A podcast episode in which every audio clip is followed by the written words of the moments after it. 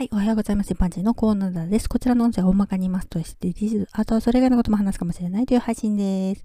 先日、靴下を購入したら、プラスチック製のハンガー部分が紙製になっていました。厚紙ですね。靴下用のハンガーって売り場に引っ掛けるためのもので、靴下購入したら捨てるだけですからね。これからは紙製がどんどん増えていきそうですね。さてさて今回はお宝発見についてです。昨年、三重県に住む兄弟12歳と9歳が空手の先生と近所の山で遊んでいて、山頂付近の石をどかしたところ、壺の頭が見えたんでしょうね。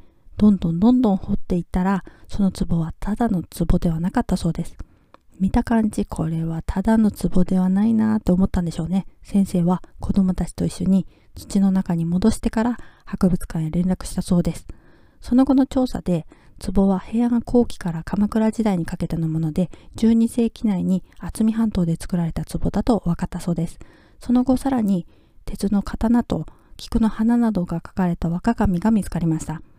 もともと遺跡ではなかった場所だそうですけれども、3つ発見されたっていうことが大発見。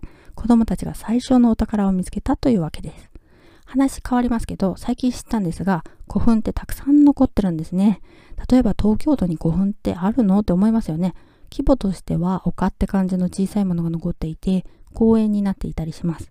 子供の頃遊んでいた公園が実は古墳だったっていうこともあるかもしれませんね。ではでは今回この辺で次回もお楽しみにまた聞いてくださいね。ではまた。